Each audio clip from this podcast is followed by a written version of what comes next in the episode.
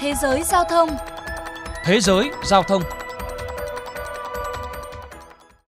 Quý vị và các bạn đang lắng nghe chuyên mục Thế giới giao thông trên kênh VOV Giao thông của Đài Tiếng Nói Việt Nam.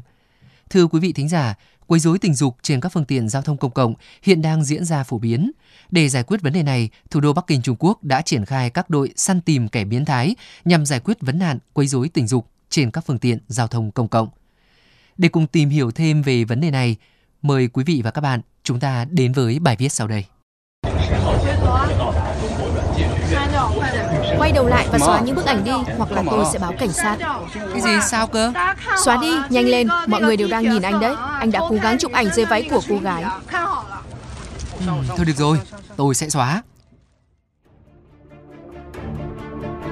Đây chỉ là một trong rất nhiều vụ việc quấy rối tình dục trên các phương tiện công cộng xảy ra tại Bắc Kinh.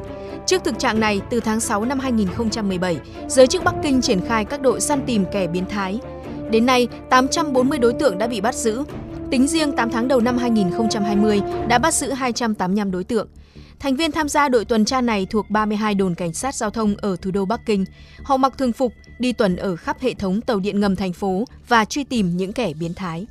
Gần đây, chiến dịch này gây xôn xao dư luận toàn quốc sau khi một nhân vật cấp cao thuộc Ủy ban Quản lý Ngân hàng và Bảo hiểm Trung Quốc bị bắt quả tang đang quấy rối một phụ nữ. Các đội tuần tra đặc biệt này phát hiện và theo dõi những người đàn ông khả nghi trên các sân ga, tàu điện ngầm khi các đối tượng này tìm kiếm mục tiêu là nữ giới, bám theo họ lên tàu. Sau khi thu thập đầy đủ bằng chứng qua video, sẽ bắt và giam giữ trong vòng 10 ngày. Hình phạt tối đa về tội quấy rối tình dục theo quy định của pháp luật Trung Quốc. Chiến dịch của cảnh sát Bắc Kinh nhận được sự hoan nghênh của người dân. Nhiều nạn nhân đã chia sẻ những trải nghiệm khi bị quấy rối tình dục trên các phương tiện giao thông công cộng tại mạng xã hội Weibo. Tôi từng phải chuyển nhà đến gần công ty hơn để có thể đi xe máy đi làm. Tôi quá sợ tình trạng tàu điện ngầm chật cứng trong giờ cao điểm.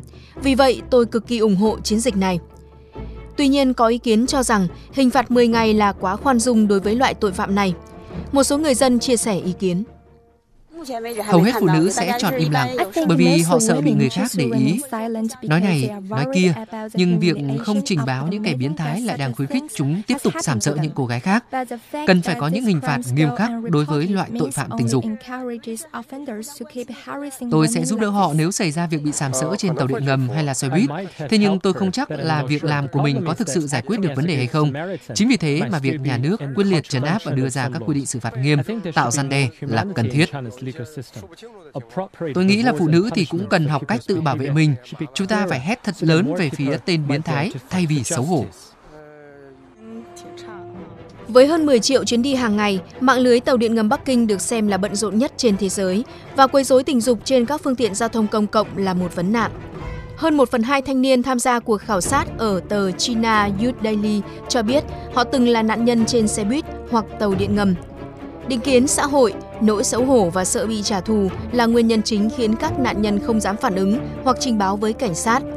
Năm 2017, một phụ nữ ở Bắc Kinh đã bị một thanh niên cắt cổ sau khi nạn nhân tát hắn vì có hành vi sờ soạng trên xe buýt. Nhiều năm qua, vấn nạn này thường không được các nhà chức trách chú trọng, những biện pháp đưa ra lại không triệt để. Năm 2017, thành phố Quảng Châu cho ra mắt các toa tàu chỉ dành cho phái nữ. Thế nhưng động thái này bị chỉ trích khi không giải quyết gốc rễ của vấn đề, bao gồm thái độ và lối hành xử của nam giới và cũng không thực thi một cách nghiêm khắc. Mặc dù vậy, các nhà hoạt động nữ quyền cũng đánh giá trong những năm gần đây, dư luận đã ý thức hơn khi không đổ lỗi cho nạn nhân của vấn nạn quấy rối tình dục và sẵn sàng lên tiếng chỉ trích thực trạng này. Đó là một tín hiệu tích cực. Còn tại Việt Nam, vấn nạn quấy rối xâm hại phụ nữ trên các phương tiện giao thông công cộng cũng diễn ra phổ biến, cần những giải pháp kịp thời để ngăn chặn tình trạng này.